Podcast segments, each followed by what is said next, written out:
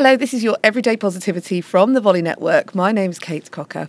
Now, I get asked a lot about anxiety and I get asked a lot about how to help children with anxiety. And one of the tools that you can use for you and for your children is the tool of perspective. Now, perspective is that thing of understanding what's the best situation here and understanding what the worst situation here and finding out where you are in the middle so that you can accept the now, accept where you are and be present.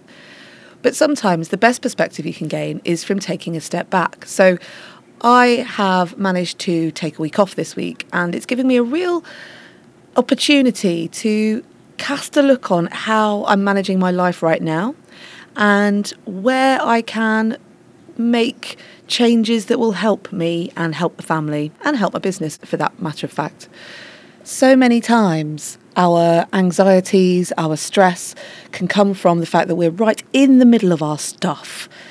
But if you get the opportunity to take a step back and be looking in on your stuff, then that's where the solutions arise. As I woke up this morning, I solved about four problems in my head because I just had that moment of opportunity to step away from the situation and gain the perspective that I needed.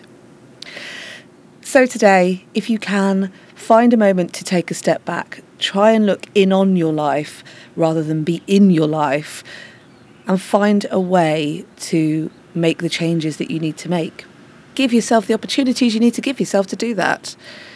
And if you can't do that today, then find a time this week. Book it in the diary. Sitting and thinking time, perspective time. I'll be back tomorrow with another episode of Everyday Positivity. In the meantime, if you are loving Everyday Positivity, it would be great if you could leave me a review. Please go to revieweverydaypositivity.com. That's revieweverydaypositivity.com, and all the instructions are there. That'd be great. Thank you. I'll see you tomorrow. In the meantime, have a great day.